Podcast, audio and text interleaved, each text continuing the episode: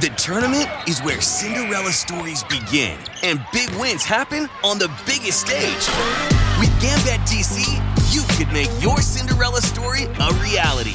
Take advantage of new player bonuses online and in app, or play in person for boosted parlays. You can bet on all 63 games, even if your bracket's busted, and play from the edge of your seat with exciting in game bets. Make your bets now with Gambet DC. Terms and conditions apply. Please play responsibly.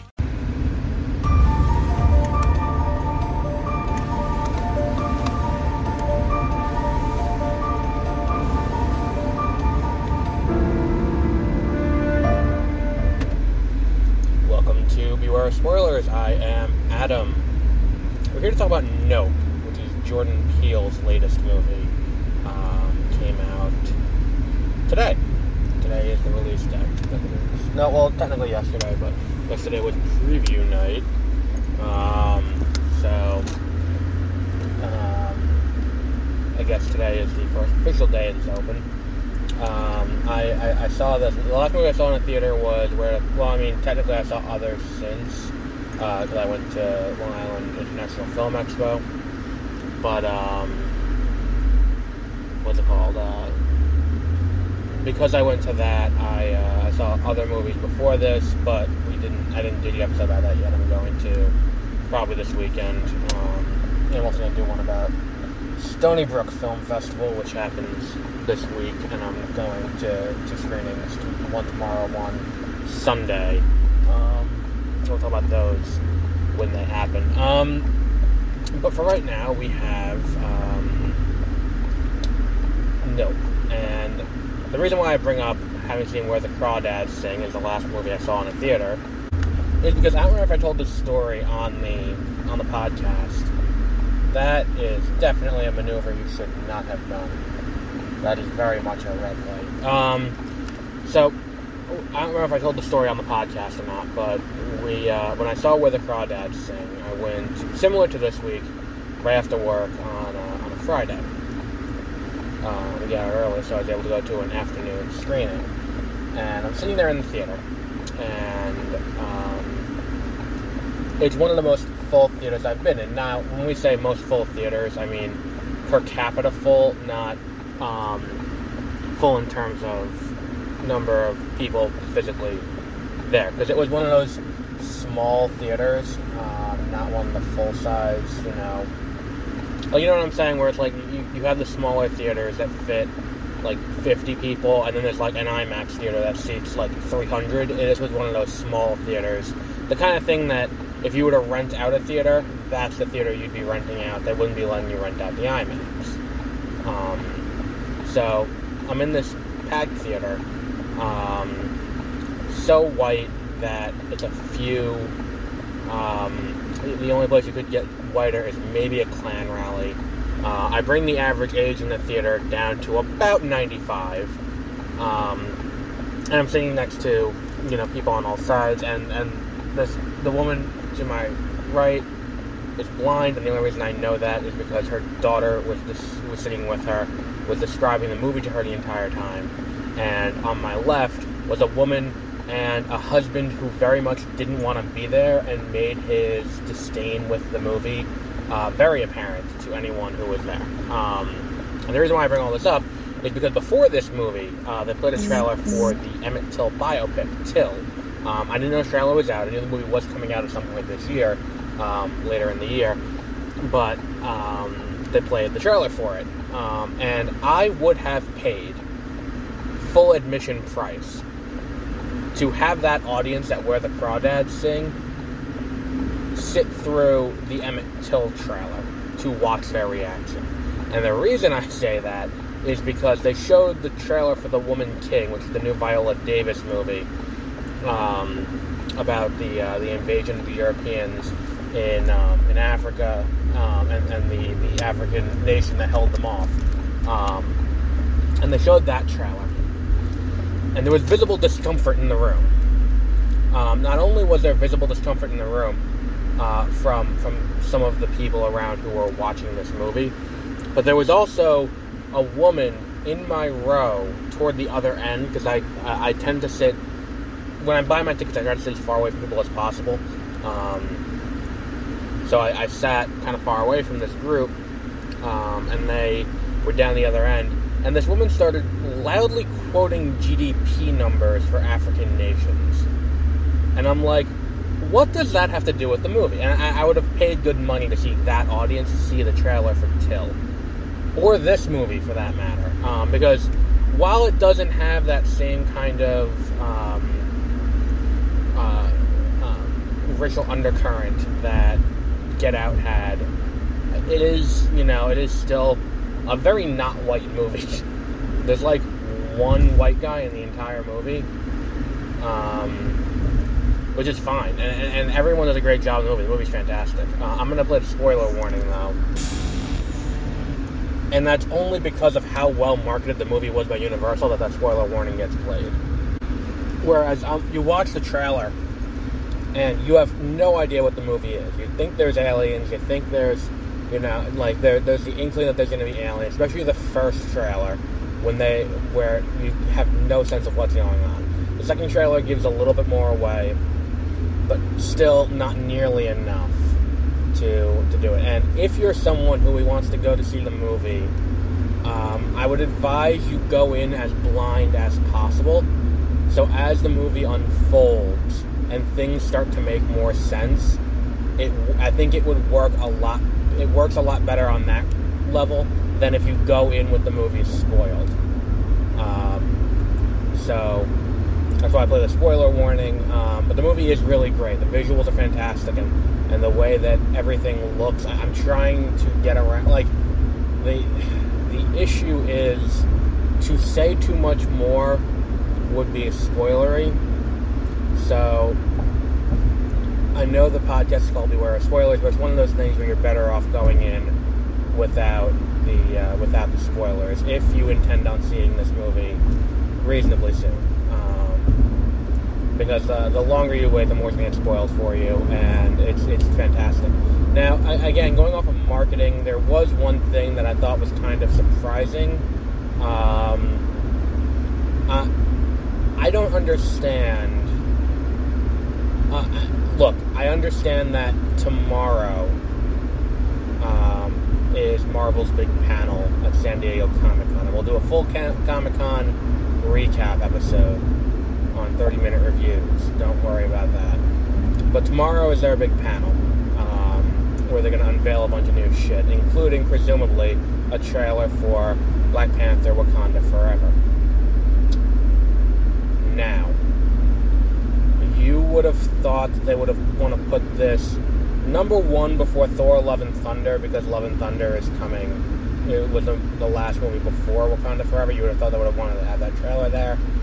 Um, but if not there, you're probably gonna wanna.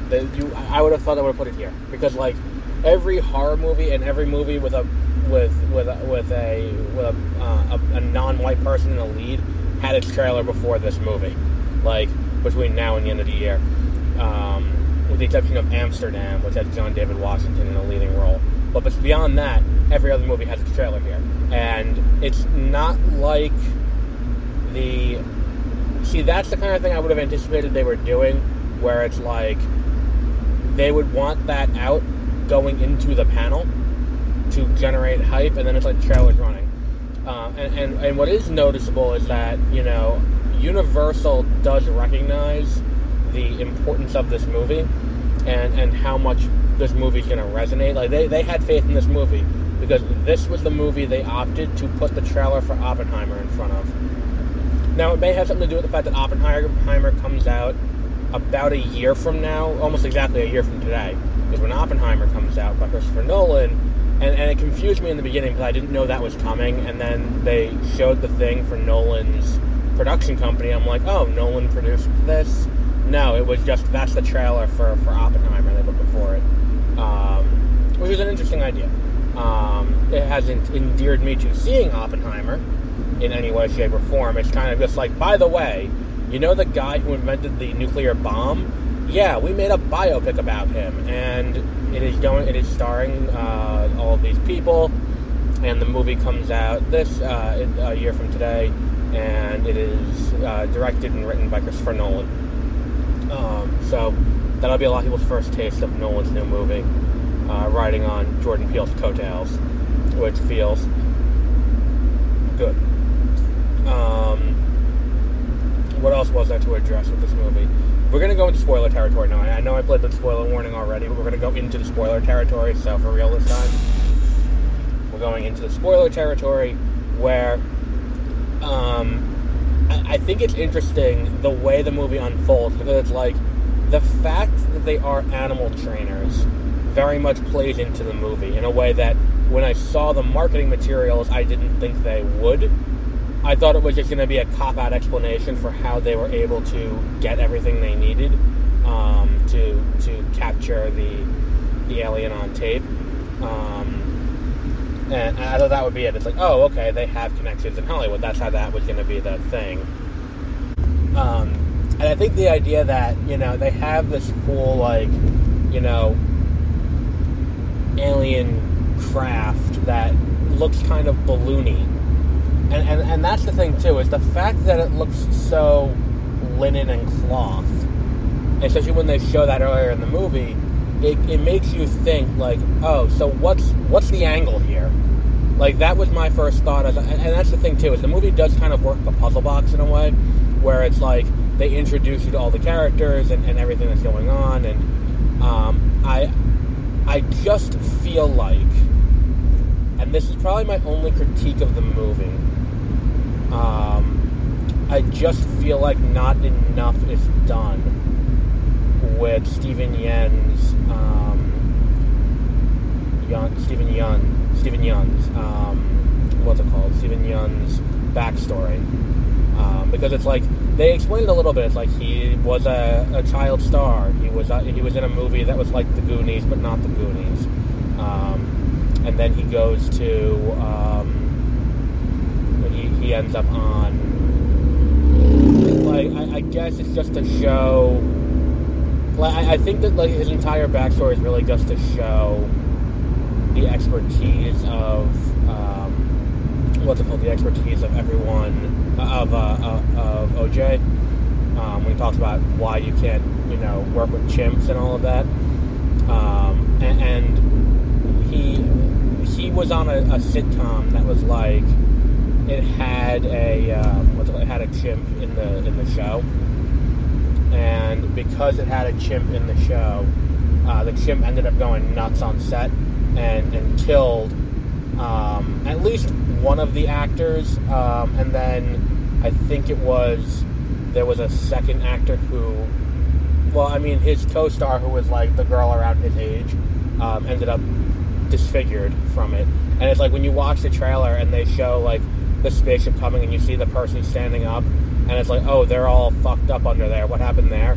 That's just his co-star from from then. That's it. Like she looks kind, like the person looks kind of alien and looks like they're trying to disguise, but it's like that's it's such a great misdirect that it, it works very well.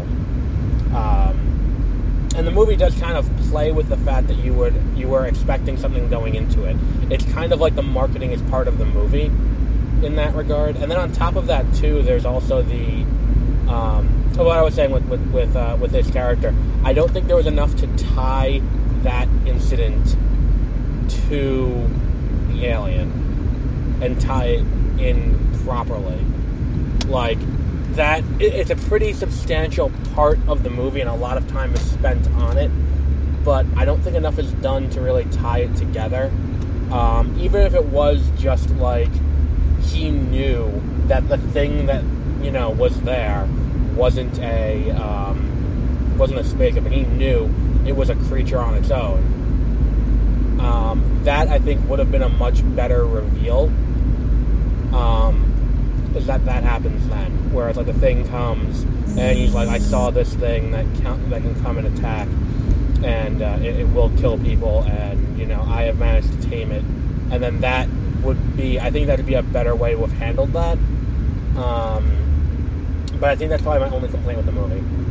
Um, beyond that, I, I, like everything else I loved about it. Like I like the fact that it turns from almost this 1950s style. Well, I mean, the entire movie is a 1950s style science fiction movie with monsters and aliens, and it's, it's that kind of thing Um, and the fact that it kind of turns from the Alien movie with the abductions and, and all of that, it, it goes from that to the movie about um, what's it called? About a uh, what's what I'm looking for here? A uh, like a monster that's trying to that, that's and again they don't make the monster to be like the Indominus Rex, not to you know mention anything by name, but you know where it's like it's killing for killing's sake. It still operates like an animal because it still operates on animal psychology. It's like this is it has made this its home and it hunts because it is hungry. It is not here to hunt because of that, and it is acting in this way because we have heard it when, it, when we put the decoy horse out. The decoy, decoy horse um, ripped its insides or whatever. Um, that that was pretty cool. And then it's like even like the effects of like the in, the interior of the thing when they show the the deaths of everyone in the arena, like that was a pretty well done sequence too. Um, again, I just feel like, and I think it's too, um, the the whole thing with the the TV show that plays in slightly but not nearly enough. I feel like the and there are a few points in the movie where it's like it's unclear, but it's all background information that's kind of hazy because the most important thing in the movie is the alien, and it's not. I'm not criticizing Jordan Peele; he's a much better writer than I can ever hope to be. Um, but it's one of those things where it's like they the the amount of mockery. I, I understand it's supposed to be 1998, but I feel like in 1998, if there was a live sitcom taming with a chimp that went nuts, and this chimp went and and um, and I mean, look, definitely one person died. And the thing is, too, they kind of make it seem like it's possible that the aliens have to do that with the shoe standing up on end, and then framing it like it is a framing it the same way they framed the other horses in the movie with a title card. Um, but it doesn't seem there's nothing else really connecting it to the aliens. It's connected more to his backstory. Um, the the whole thing with the what's where, where was I going with that? The um, fuck, forgot my train of thought. The whole thing with the um, the fuck um, the horses and the running away and the oh that was it the back the backstory with the um, the, the the the sitcom they make it very apparent. Oh my God, gas is almost under four dollars a gallon. Uh, we're at four oh seven now. It's amazing. Um, they the, the, with with the whole backstory um, that happens there, they don't do really enough to accentuate why.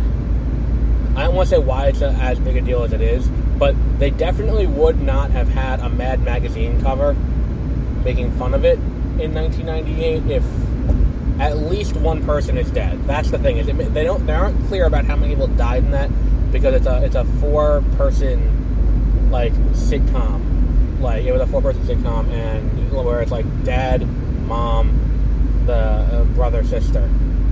Um, is the, four people there, and it's like okay, well we know the brother didn't die because he's still there. We know the sister didn't die because the sister. Um, what's it called? The sister went to uh, went to the event and ended up dying later in the movie. But I think the implication is from the way that everything is shot is that the mother and the father both got killed. I mean, the mother definitely got killed. I don't think the mother survived that.